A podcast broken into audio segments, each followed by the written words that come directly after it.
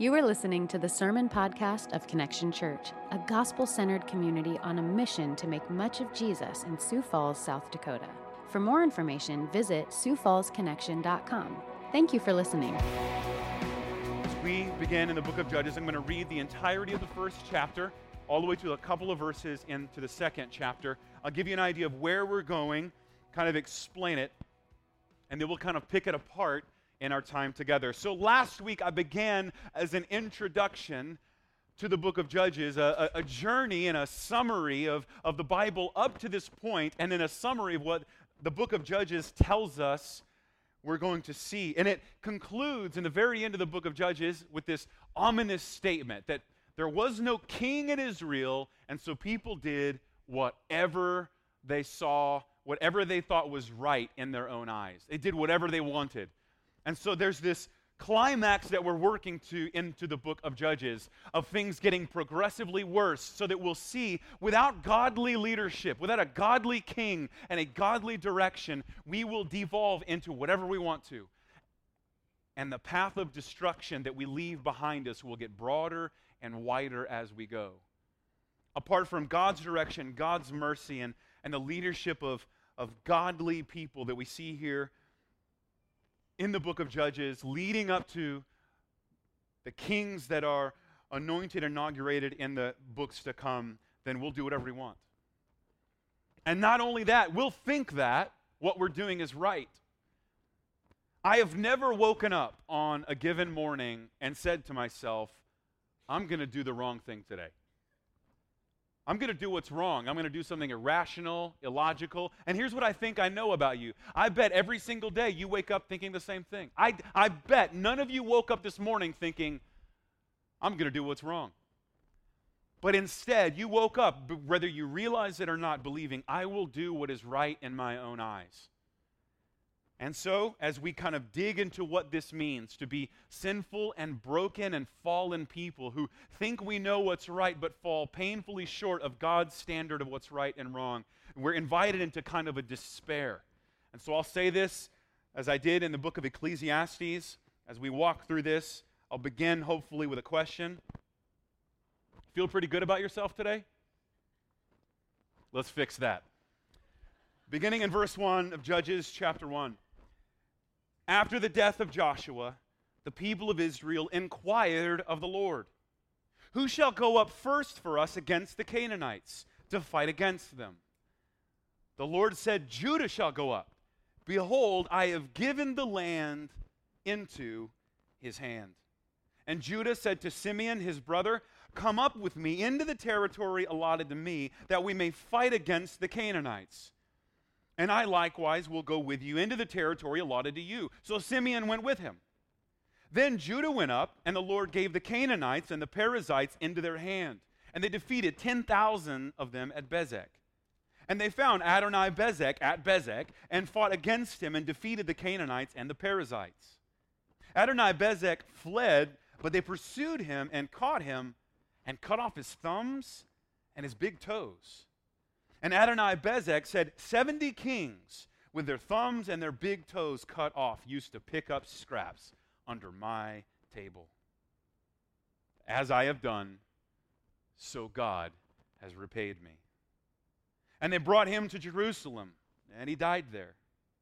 And the men of Judah fought against Jerusalem and captured it and struck it with the edge of the sword and set the city on fire. And afterward, the men of Judah went down to fight against the Canaanites who lived in the hill country, in the Negeb, and in the lowland. And Judah went against the Canaanites who lived in Hebron. Now, the name of Hebron was formerly Kiriath Arba, and they defeated Sheshai and Ahiman and Talmai. From there, they went against the inhabitants of Debir. The name of Debir was formerly Kiriath Sefer, and Caleb said, He who attacks Kiriath Sefer and captures it, I will give him Achsah, my daughter for a wife. And Othniel, the son of Kenaz, Caleb's younger brother, captured it, and he gave him Achsah as daughter for a wife. When she came to him, she urged him to ask her father for a field. And she dismounted from her donkey, and Caleb said to her, What do you want? She said to him, Give me a blessing. Since you have set me in the land of the Negeb, give me also springs of water. And Caleb gave her the upper springs and the lower springs. And the descendants of the Kenite, Moses' father in law, went up with the people of Judah from the city of palms into the wilderness of Judah, which lies in the Negev near Arad. And they went and settled with the people. And Judah went with Simeon, his brother, and they defeated the Canaanites who inhabited Zephath and devoted it to destruction. So the name of the city was called Hormah. Judah also captured, captured Gaza with its territory, and Ashkelon with its territory, and Ekron with its territory, and the Lord was with Judah, and he took possession of the hill country. But he could not drive out the inhabitants of the plain because they had chariots of iron. And Hebron was given to Caleb as Moses had said, and he drove out from it the three sons of Anak. But the people of Benjamin did not drive out the Jebusites who lived in Jerusalem.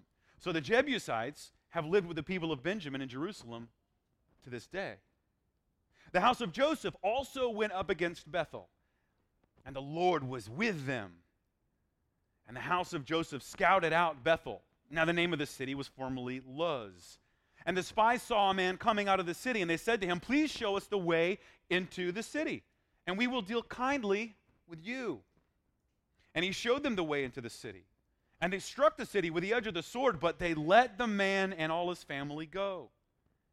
And the man went to the land of the Hittites and built a city and called its name Luz. That is a name to its day. Manasseh did not drive out the inhabitants of Beth Shean and its villages, or Taanach and its villages, or the inhabitants of Dor and its villages, or the inhabitants of Ibleam and its villages, or the inhabitants of Megiddo and its villages, or for the Canaanites persisted in dwelling in that land. When Israel grew strong, they put the Canaanites to forced labor, but did not drive them out completely.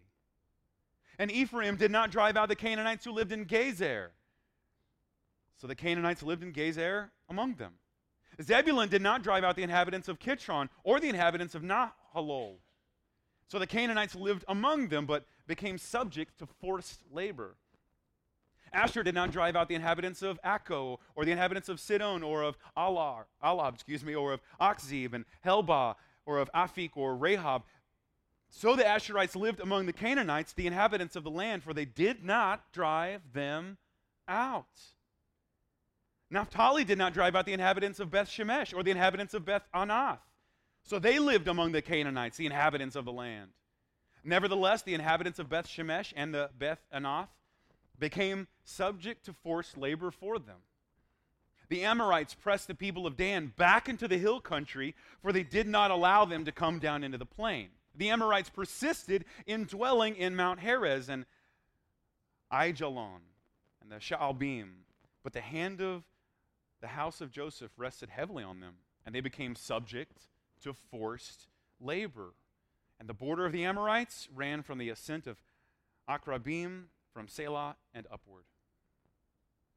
Now, the angel of the Lord went up from Gilgal to Bochim, and he said, I brought you up from Egypt and brought you into the land that I swore to give to your fathers. I said, I will never break my covenant with you, and you shall make no covenant with the inhabitants of the land. You shall break down their altars. But you have not obeyed my voice. What is this that you have done? So now I say, I will not drive them out before you, but they shall become thorns in your sides, and their gods shall be a snare to you. As soon as the angel of the Lord spoke these words to all the people of Israel, the people lifted up their voices and wept. And they called the name of that place Bochim, and they sacrificed there to the Lord.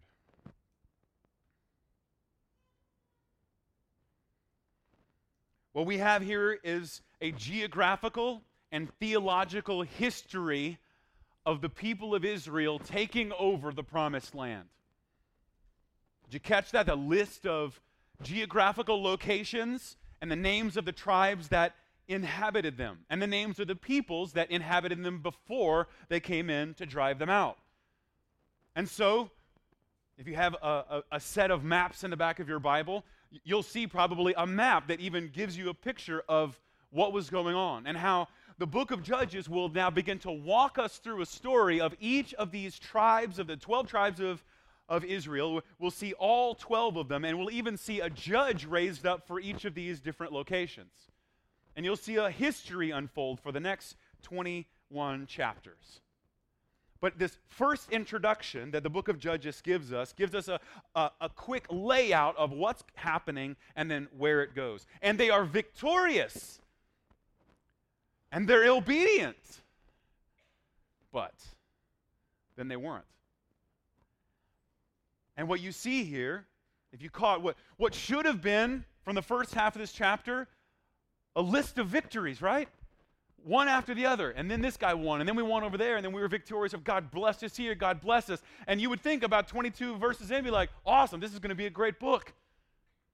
God wins, people win. And then what happens after the but? Did you catch that? But then they didn't. And then instead of driving the people out, a list over and over, like verse after verse, every seven in a row. Did you catch that? Seven verses in a row. They didn't do this. They didn't drive out this person. They didn't drive out that. And then it lists those tribes.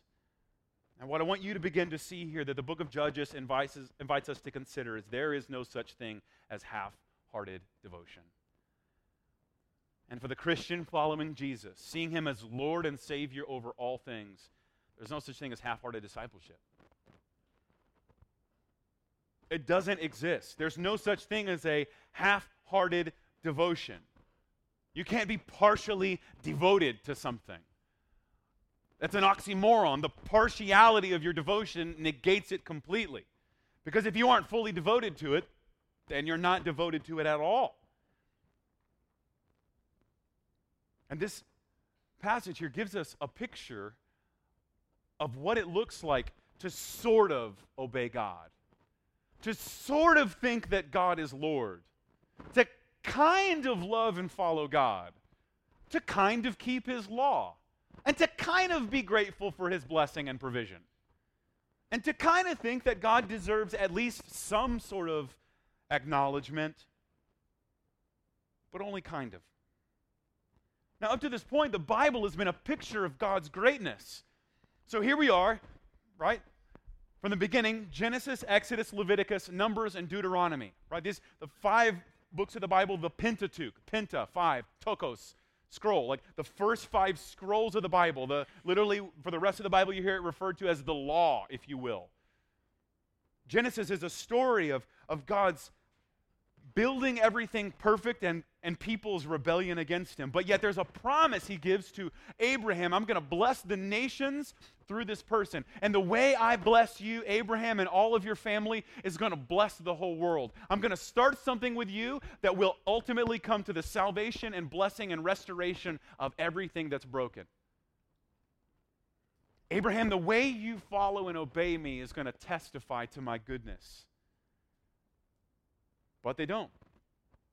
They kind of do. But then the next book is the book of Exodus, where where even though they were, they were taken into captivity into Egypt, there, there arose a Pharaoh, the ominous words, that knew not Joseph, right? Joseph, who had been delivered and in such marvelous ways, he had been delivered from prison. He was second in command, but, but then a Pharaoh came after Joseph's death, and he didn't love Joseph or his people. And so when he saw the multiplication, the rapid growth of the Israelites, it began to subject them to slavery and forced labor.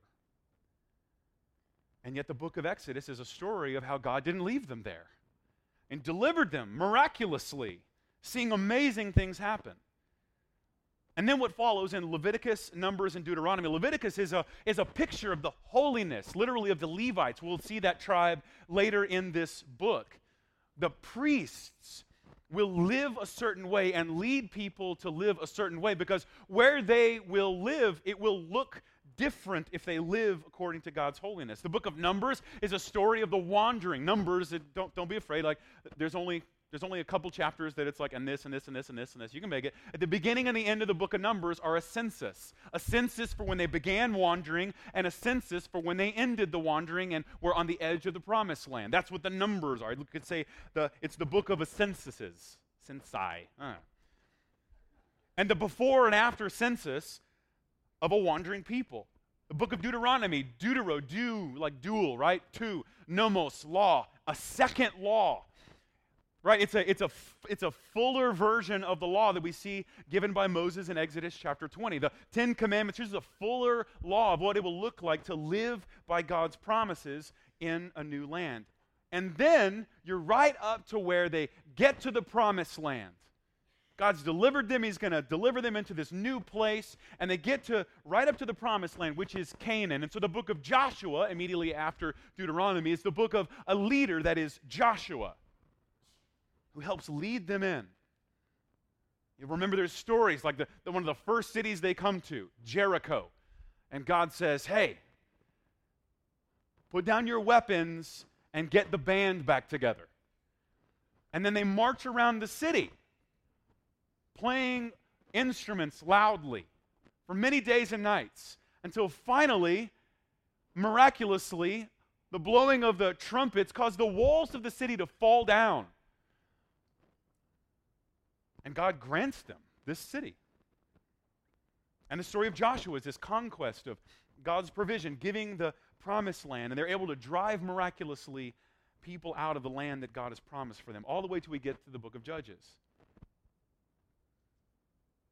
So, if Joshua is about the taking of the promised land, Judges, as we saw here, is about the possessing and settling in the promised land. It's like the second conquest of Canaan. And each tribe is meant to, as you saw that list, right? Each of these tribes are meant to nail down and they're meant to settle into the land allotted to them. And they're meant to drive out all the pagan idol- idolaters so that they would live in a way that testified to a radical devotion to God. But they don't. One of the ways I would say the book of Judges is they get to this promised land, this inheritance meant for their fathers. The book of Judges is, in many ways, a story of kids and their inheritance. Kids and their inheritance. They're like the second generation. And this is important for some of you who are economist nerds in the room.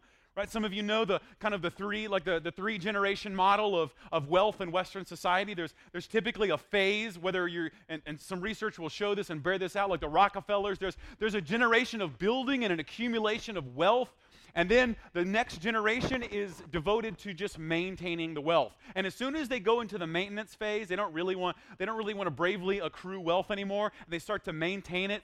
They start to experience decline until the third generation comes off and you know what they do? They just spend the wealth. And so in this sense, we're like in the second generation. This is a story of these people with their inheritance. They inherited this land from their parents, but instead of boldly and radically believing that God had called them to be and do something in this land, they say, nah, let's just kind of let's kind of protect what we've got. You can see this at the beginning of each of the books of the Bible up to this, right? I encourage you. Read Exodus, maybe even Joshua over the next couple of months to understand this. Exodus begins with an ominous quote I gave you just a minute ago which is the death of Joseph. But then Joshua begins with the death of Moses. You could skip even further on where First Kings begins with the death of King David. And this filler, this history of the before and after God's people receiving their promise and then them anointing a king begins with what? Did you catch it? The death of Joshua. And the first question they ask is okay, now that our leader has died, who will go up for us? What do we do next? And so the book of Judges is, in a lot of ways, their way of saying, eh, I don't know. And we get these dark heroes, these kind of really flawed and sinful leaders. Even the word judges fits better to what we would use as the word leader. And it fits into a time where even the Bible tells us where we are. So look at, I can read this to you, 2 Kings 23, verse 21. And the king commanded all the people, keep the Passover to the Lord your God, as it is written in the book of the covenant. For no such Passover, this is a time of revival that King Josiah was leading his people through. For no such Passover had been kept since what? The days of the judges who judged Israel, or during all the days of the kings of Israel or the kings of Judah. So even later, the book of Kings refers to this period of time where people evidently stopped celebrating God's deliverance. One of the things I'll flesh out over the next couple of months there is not one single instance in the book of Judges of people getting together to worship the Lord and sacrifice to the Lord and thank the Lord. This one little bit here, this, this little pseudo sacrifice that took place at the beginning of chapter 2, is it. There is no moment of corporate gratitude, corporate worship. Did you catch what they said? Well, that's just what they did. They did whatever they want. They didn't celebrate the Passover. They didn't thank God for his deliverance from slavery. What did they do? In fact, they started forcing other people into slavery. So the first thing he does verse 1 and 2, after the death of, death of Joshua, they do the right thing. They, in, Did you catch that? they inquire of the Lord. Who shall go up for us against the Canaanites to fight against them? Thank God, verse 2, the Lord responds, Judah will go up. Behold, I have given the land into his hand. Don't miss this. Even though their leader had died, the Lord has kept his covenant promise with the next generation. Now that's important. The promises of God are not just for one single person. God never blesses a person for their own sake, He always blesses a person to be a blessing. The, the promises God keeps are too big to keep secret. They're contagious. They overflow. They, as we talk in terms of the gospel and the blessing of God's redemptive power in Christ, it multiplies. It can't stay stagnant. It's not static, it's dynamic. And you get a hint of that. The Lord, even though, even though this is about to happen, what is the Lord? Look, I'm gonna, I'm gonna keep my promise to these people. Now that's important because they just came from a, a miraculous deliverance of the promised land where an entire generation who rebelled against God was allowed to die in the wilderness. So don't miss the other side of this coin. While God will bring about the blessing for generations to come because his glory can't be contained by one generation, his glory does not fit into the good old days. On the other hand, it doesn't bother the Lord to allow a rebellious and disobedient generation to die in the wilderness slowly and painfully and aimlessly in order to bless the next. Now that's important for us. Remember we saw last week? Human beings' first response to blessing is always disobedience. It's always to kind of pat ourselves on the back for the blessing. And instead of thanking God for being the source of blessing, we just immediately go like, I'm awesome, right? I talk to, I, I throw you cat people under the bus all the time because you know what I'm talking about and you know I'm right. There's, there's like a cat theology and a dog theology, right? A dog like sees all the gifts you give it, like you give me food, give me shelter, play with me, and the cat gets the exact same thing and says, you, you, know, you play with me, you hang out with me. And a dog says, look at all these amazing things I have. I have, I have an, I have, you know, I have an owner, I have, I have furniture, I have a bed, I have food. My owner is awesome.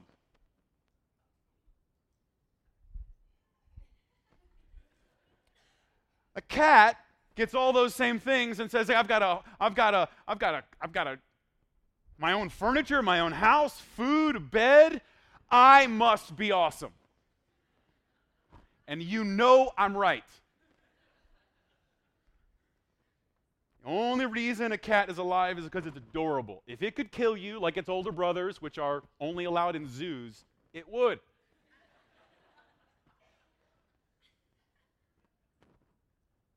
I want to illustrate the point. You get like. There's a way to receive gifts in a way that you just effusively overflow with gratitude. And there's a way to receive gifts that spurs you into entitlement. And in a sinful, fallen, broken world, unfortunately, the, the dogs are the only one who do it well the rest of us gravitate towards receiving the gifts of God and thinking very highly of ourselves. Don't miss this. God, even in the midst of that, is going to keep his promise to his people. Even in the midst of that. You, like, right before it goes bad, what do we do? And they said, I'm, I'm going to take care of you. I'm going to bless you in this way. And then you get this cool, like, did you catch it? For the rest of this book, there's just going to be really vivid, amazing stories. They're just vivid, amazing stories. They're going to be bizarre and entertaining. And you started to get some of those. And one of the first stories we begin to see here, Judah's going to go up and he's going to give them the land. But, but then one of, the, one of the most difficult issues of the book of Judges and the book of Joshua, namely the holy war or the conquest of the promised land, is already addressed. It says, I'm going to go with you. And then Judah says, I'm going to take Simeon with me. Now, there are a couple ways of reading this. On one hand, there's a beauty in this. There's a the oneness of God's people. God's sufficiency, his promise, like that covenant that he reminded them in, in verse 2, I'm going to care for you, I'm going to bless you, is often displayed in the unity of his people. Now, we'll look back on it in just a moment, but Judah says, and he doesn't need to. If you, if you look at the maps of this, Simeon is kind of like this small little spot in the middle of Judah. And yet Judah says, okay, even though it wasn't militarily necessary, says, I'm going to bring my brother with me. And it, at first you see this picture of like, oh yeah, these people work together. That's important because for the rest of this chapter, a picture of the disjointedness of God's people becomes pervasive. But there's something amazing about the oneness. There's this we-ness of God's blessing. A we-ness that is not me, but we begin to experience God's blessing in some way. And so Judah invites his younger brother into it.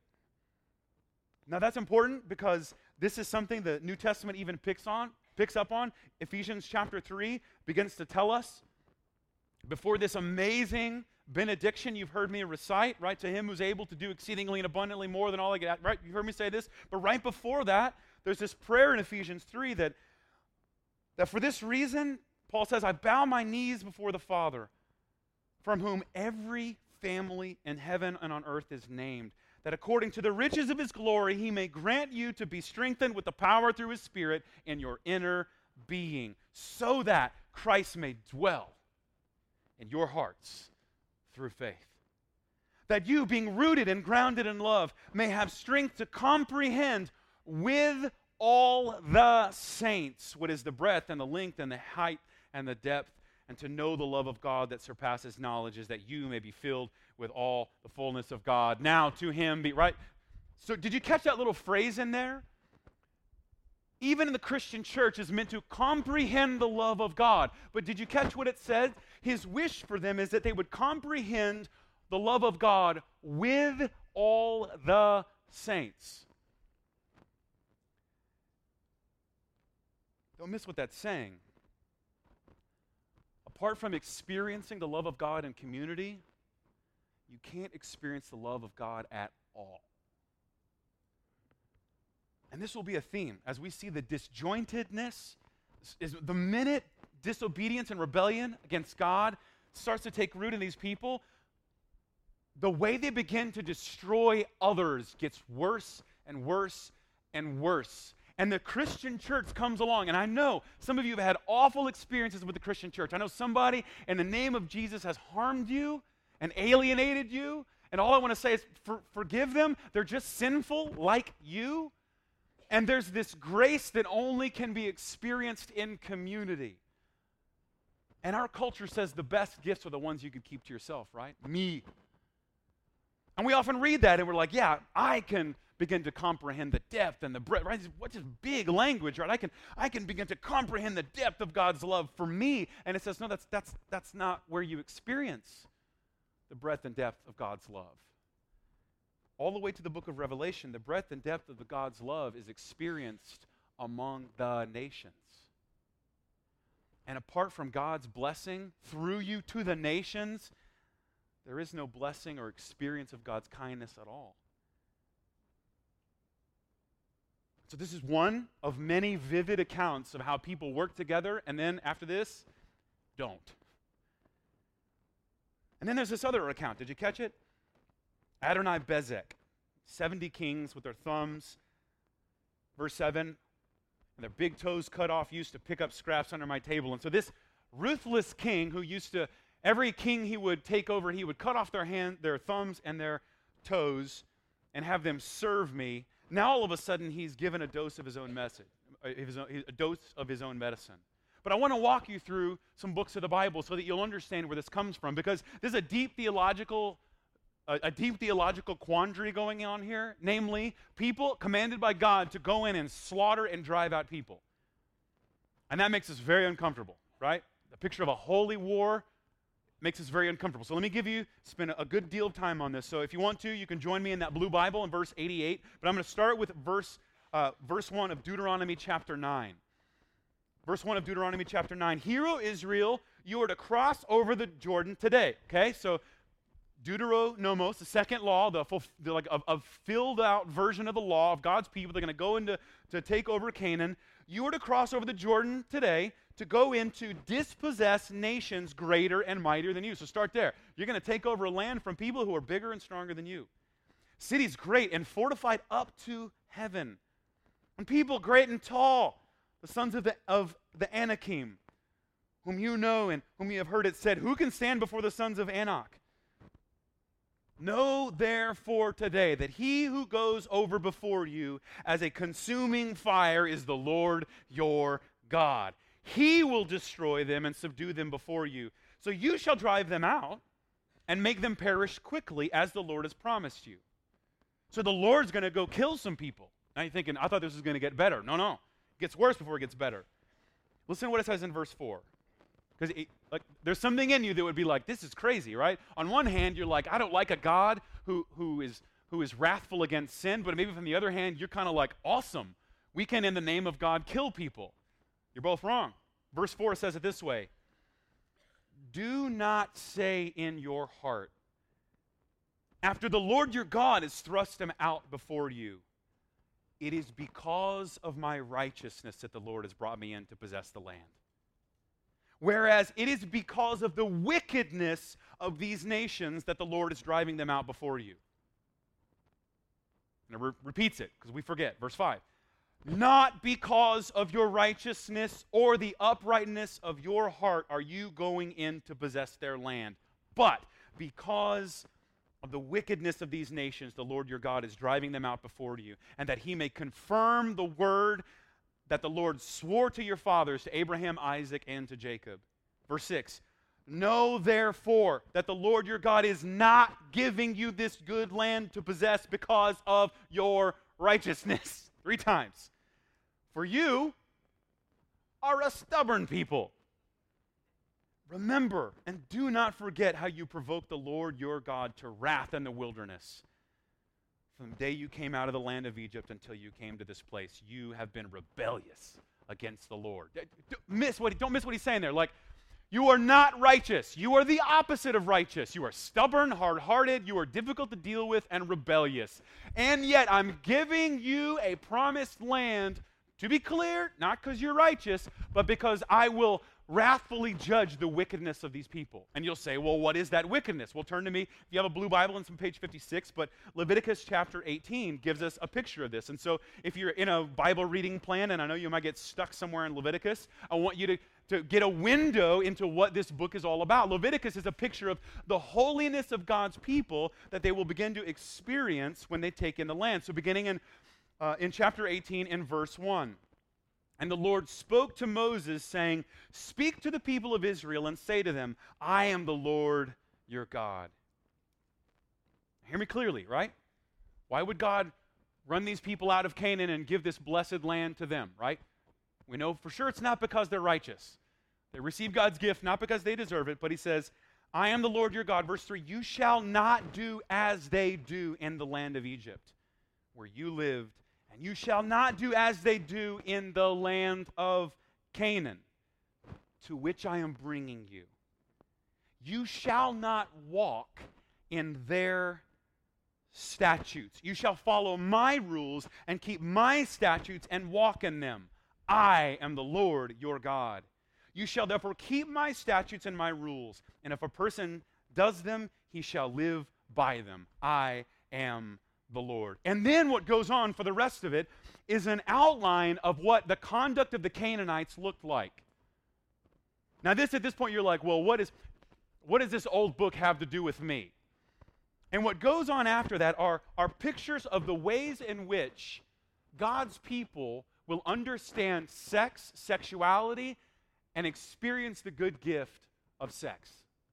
And there's a bunch of do's and don'ts after that. And you'll say, well, this, this is so outdated. We don't think that anymore. I don't know. If you read it closely, it says there was this weird, per- pervasive obsession with nakedness.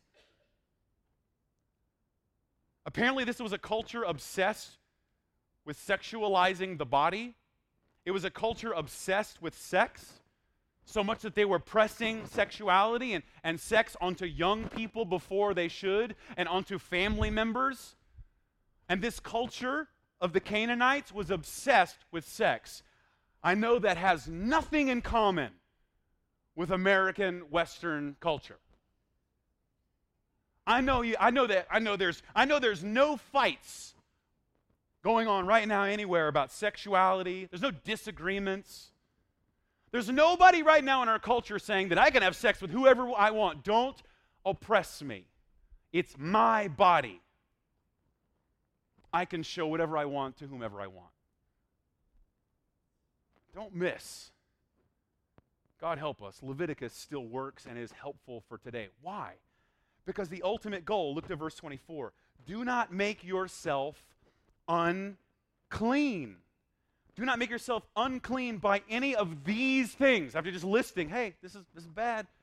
You're just going to look, if you, if you engage in sexuality and think of sexuality in this way, you're just going to look like the Canaanites. Now, this is important because this was a group of people, the Canaanites, who, who regularly thought it was okay to burn and sacrifice their children. And they worshiped Baal or Baal and Asher. And they believed that the ways that that they would worship Baal and Asher was, was based on their beliefs and study of, of Baal and Asher. That is, these fertility gods and goddesses that when Baal and Asher got together, they blessed humankind by copulating, by having sex. And so the way that you worshiped Baal and Asher is that you would go to the temple where there were many, many, many prostitutes on the payroll, and you would worship God by soliciting sex from a prostitute. And that was worshipful. They deified sex. They found their identity in sex. Again, please, this is literally what is happening around us. Like, we don't even know how to talk about people apart from their sexuality. Like, like that is now our identity. As though this, as though this thing that God has given us is who we are. And he says, if you do that, you're just going to look like the Canaanites. You're just going to look like the people around you. And you know what will happen? You'll stop experiencing my blessing. For by all these nations I am driving out before you have become unclean. Verse 25. And the land became unclean, so that I punished its iniquity, and the land vomited out its inhabitants. But you shall keep my statutes and my rules, and do none of these abominations either the native or the stranger who sojourns among you, for the people of the land who were before you did all of these abominations. Did you catch that? Like the Canaanites who were here before you, this is their thing.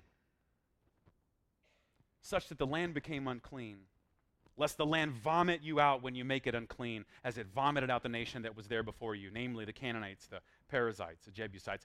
For everyone who does any of these abominations, the person who the persons who do them shall be cut off from among your people.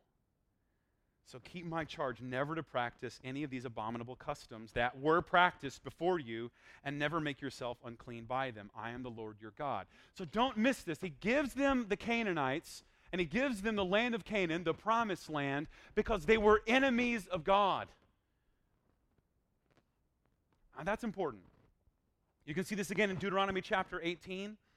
When you come into the land that the Lord your God is giving you, you shall not learn to follow the abominable practices of those nations. Over and over and over again, it says, Look, you're going into this promised land, and the reason you're going there is because my judgment is against their rebellion. What they say about me based on their behavior is corrupt and rebellious. And so, therefore, my wrath is against those enemies. Now, this is important. Did you catch that little story of Adoni Bezek? This is where we might come along and say, that's harsh that God would punish sinful people. Notice, the Bible doesn't think that. And even the guy who had his, who had his thumbs and toes chopped off didn't think that was harsh. Did you catch it? Adoni Bezek, verse 7 70 kings, uh, I've done this for them. And then what does he say? So as I have done, so God has repaid me. It's interesting to think that this is cruel or harsh is not a biblical view. In fact, the, guy, the, the person who was a recipient of it was like, You're right, I had that coming. Right? Like they tortured him, and he's like, Yeah, I can see that. It's us. We're the ones who have a hard time believing that God is sovereign over all things, that he genuinely judges sin. And there are enemies of God. But the reason it's important for us to think about this is because this concept of holy war that we read about in the book of Judges is a preview and picture of what God will do to his enemies on the cross. So, if you read this and you go, well, I guess we can go do these things. We can go do whatever we want. No, the point of this is they're, they're, they're giving a window, an image of how God will destroy his enemies. And God will and has dealt with his enemies in Jesus Christ. And we look at the cross and we realize how seriously God takes sin. That He would send His Son to destroy death, hell, and the grave on our behalf. It's very serious. But it also protects us if you're tempted to go like, "Oh, okay, well now I can go start a holy war and like, you know, kick people out and say, "Yeah, this is mine. The Lord said so." No. Christian, the Lord has dealt with his enemies at the cross. The Lord has crushed the grave such that now we can taunt the Lord's dead enemies, right? Death, where is your sting? Where's your victory? Thanks be to God that we receive the victory now in Christ Jesus our Lord. So, so be careful. Put, put your stick, put your sword down. Don't go in thinking you can engage in a holy war. The holy war has been completed and Jesus is victorious. It's our job now to testify to the one who has conquered. So be careful. The reason we see Jesus even in the book of Judges is because this is a preview of what God will do to the enemies. Right? This the promised land that they got is like, nah, I don't know if I really want to live there. Do you know why? But it's just a preview of this pleasurous paradise that you and I will receive when one day we will be around the throne in his presence. So even the story of this guy who gets his thumbs and gets his toes chopped off. It's an homage for when they used to anoint the priests on their thumbs and toes. And it's a picture of these people will not be priests in God's new promised land. But you'll also see something else that I want you to see, and we're, going to dig into this later. But you, you, you get a preview of it. Did you get how awesome Judah looks in this? A whole bunch of this is devoted to Judah. Because one of the primary motives of the book of Judges, the argument that's being made, is that the rightful king will come from the lineage of Judah, not from Benjamin. Namely, in a couple books, when Saul is anointed from the tribe of Benjamin and he turns against God and thinks he's like this priest king, aha, uh-huh, Jesus, right? The real priest king. When he rebels against God and takes the place of a priest king, we're meant to see from the book of Judges no, no, no. The rightful king comes from Judah. So one of the things you'll see now and the rest is Judah looks really good. They're not that great, but they look really good. And it's meant to be an appetizer for us that we go, oh, something good's coming from Judah. Something good is going to come from this lineage. Look at the other story we saw there. We get a picture of this guy named Othniel. He's going to show up in the third chapter. It's going to be really funny. Prepare for that. It's going to be a lot of childish humor in chapter 3. If you read the book of Judges this week, which I encourage you to do, you'll get it. Get all the giggles out now. But we get introduced to this guy. And mixed into this provision and, God, God's, and like God's sufficiency and this conquest are these neat stories, vivid accounts. And one of them is a little love story. Did you catch that? This picture of a man who's like, Look, if you'll go kill these people, you can have my daughter. And then there's like this beautiful picture of Othniel, like, I will win her hand, right? And he, goes, like, he does it. And again, unless you think that she's like some princess in a castle who's a pushover, did you catch what she does? She's like, listen here, you need to tell my dad to give us more stuff. Did you see it? And before he could do it, when she came to him, she urged him, that is, that is Othniel, to ask her father for a field. But then she, I love it. And she got off her horse and was like, listen, you not only are you going to give me something here, you're going to give me a blessing and you're going to give me some water with it. And there's this beautiful little vivid picture of, of something. But don't miss that what you're going to see for the rest of the book of Judges. It is the unlikely and the outsider. In this case, Achsah, a Kenite, and a woman who displays real radical faith. You're going to see this again. A lot. But something amazing happens. The story shifts. Now, it's pretty cool because Achsah actually embodies the right way to receive God's blessing. Did you catch it? Bless me. Give it to me. Give me the provision to be sustained and live in the land that you've given me. She knows.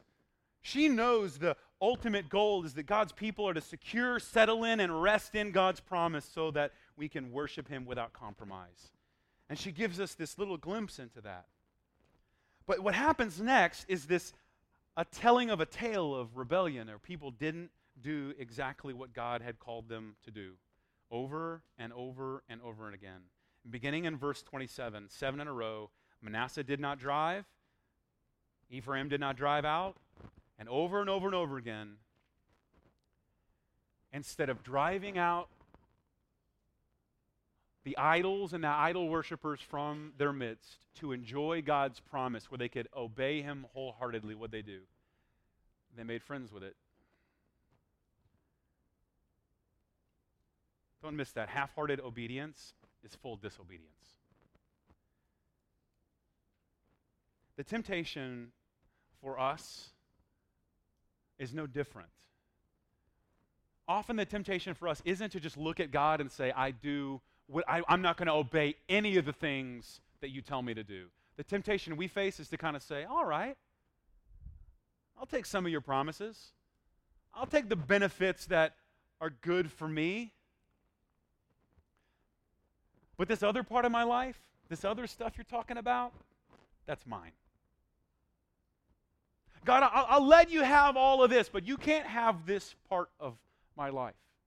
I told you the story of the Canaanites, right? Imagine you come in, you let's throw these people out, and then they, imagine maybe they must have been good evangelists because they were like, "Whoa, guys, don't throw us out." Let me tell you the good news of our God. The good news of our God: you can go down to the temple solicit a temple prostitute, there's no judgment or shame in expressing your sexuality. In fact, we call it worship. You can see a bunch of people who are like, all right, this sounds like a good religion. And so this, maybe instead of like totally throwing them out, let's keep some of the practices of this culture. Did you catch what they did? Even though they knew what it was like to be in slavery. Did you see what they did multiple times here? Instead of driving them out, them and their idols, what they said, you know what, let's benefit from these guys. If God's so mad at them, let's use them a little bit. Let's make them into our labor force. And they forgot that just a few generations before, they had been used and abused, and yet God had delivered them. And instead of beginning to model that, they said, no, let's do that too. Let's make some slaves of our own. All the way to the point where, did you catch that? There was a, a weird little account there. instead of, instead of taking over these people, the descendants of, of some of these others, they, they, they went up against them, and then and it says that they, they couldn't drive them out because they had chariots of iron. And while it said they could not, look how it gets explained in verse uh, in the first few verses of chapter 2. God says, "You have not obeyed at the end of verse 2 my voice." Don't miss this. They said they could not, but God saw their heart and realized what they were really saying is they would not. When we tell God, I can't, we almost always mean I won't.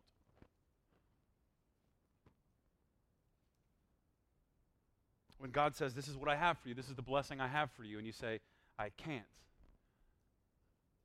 It almost always really, I said almost always. I wanted to just say always. I can't. I mean, if you have an example of this, like I told God I can't, and it wasn't disobedience, like, okay, good luck with that. But I, I, I want to leave room for that. But I'm tempted to say, whenever we say to God, I can't, it's almost always I won't. Because think about it if God says go and to do, and, and we say I can't, what are we saying? You're dumb. I'm smarter than you. You don't really know what's good. You don't know what can and can cannot happen. And even though they were called to settle into the land, they used something noble like I can't to cover up the fact that they were rebellious. They wouldn't.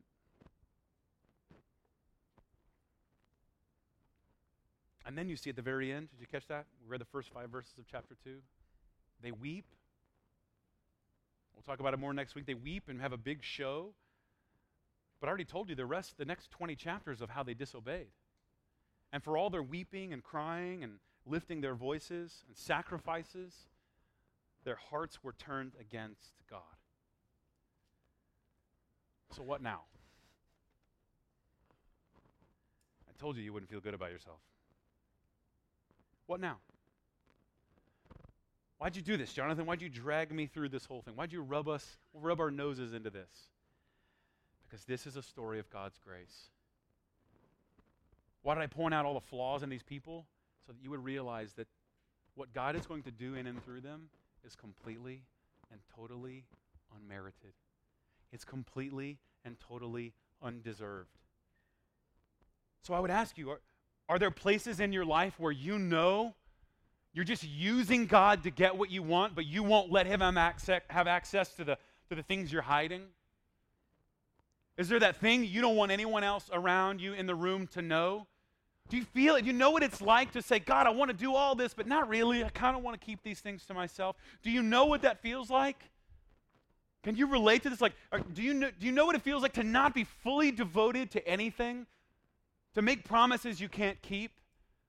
And especially, do you know what it's like to, to not be able to be fully devoted to what's right? And every chance you get, you kind of slip back into doing what's selfish and you harm others in the process and you don't, you don't live for God's glory, but you live for your own pleasure and glory. Do you know what that feels like? Do you feel the despair of that? Do you recognize what a failure you are? Do you feel the weight of how incapable you are of doing even things that are good by your own standards? Do you feel the weight of it? Does it crush you? Because it should, and here is why.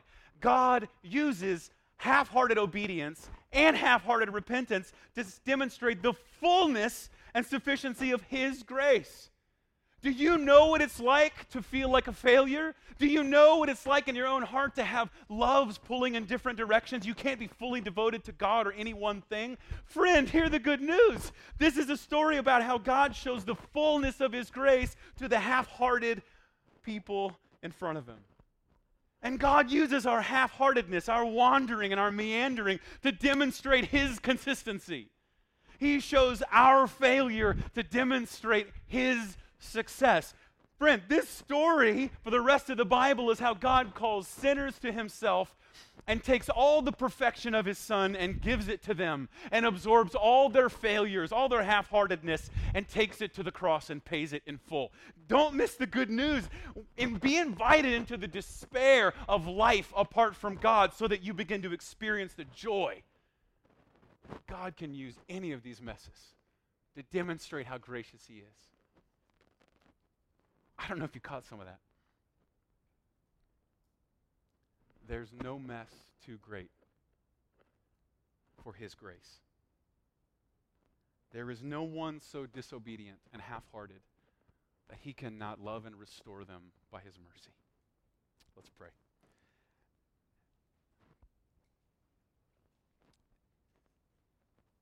God, thank you so much that you see fit not to demonstrate your goodness through perfect people, through people who have it all figured out. But you delight in showing your grace in and through the broken.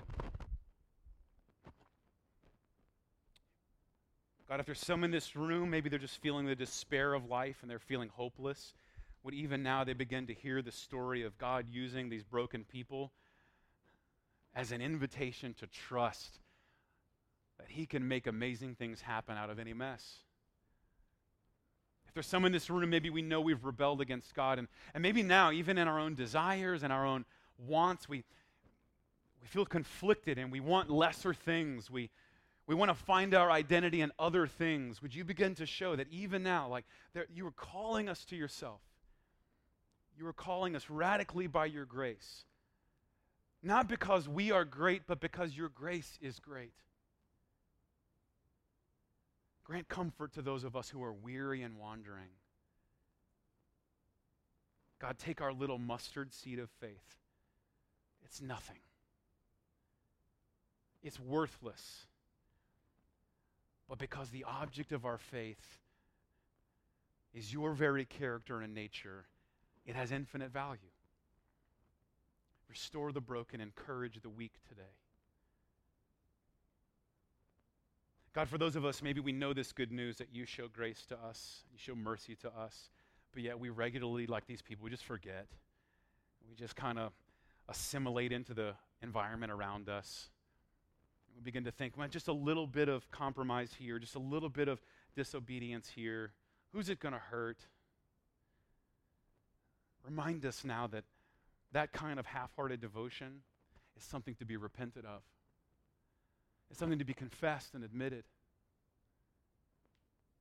And when we do, when we finally admit that we don't have the faith and we don't have the virtue to earn your love, may we then, in that moment, experience the fullness of your unmerited favor and love towards us. In Jesus' name, amen.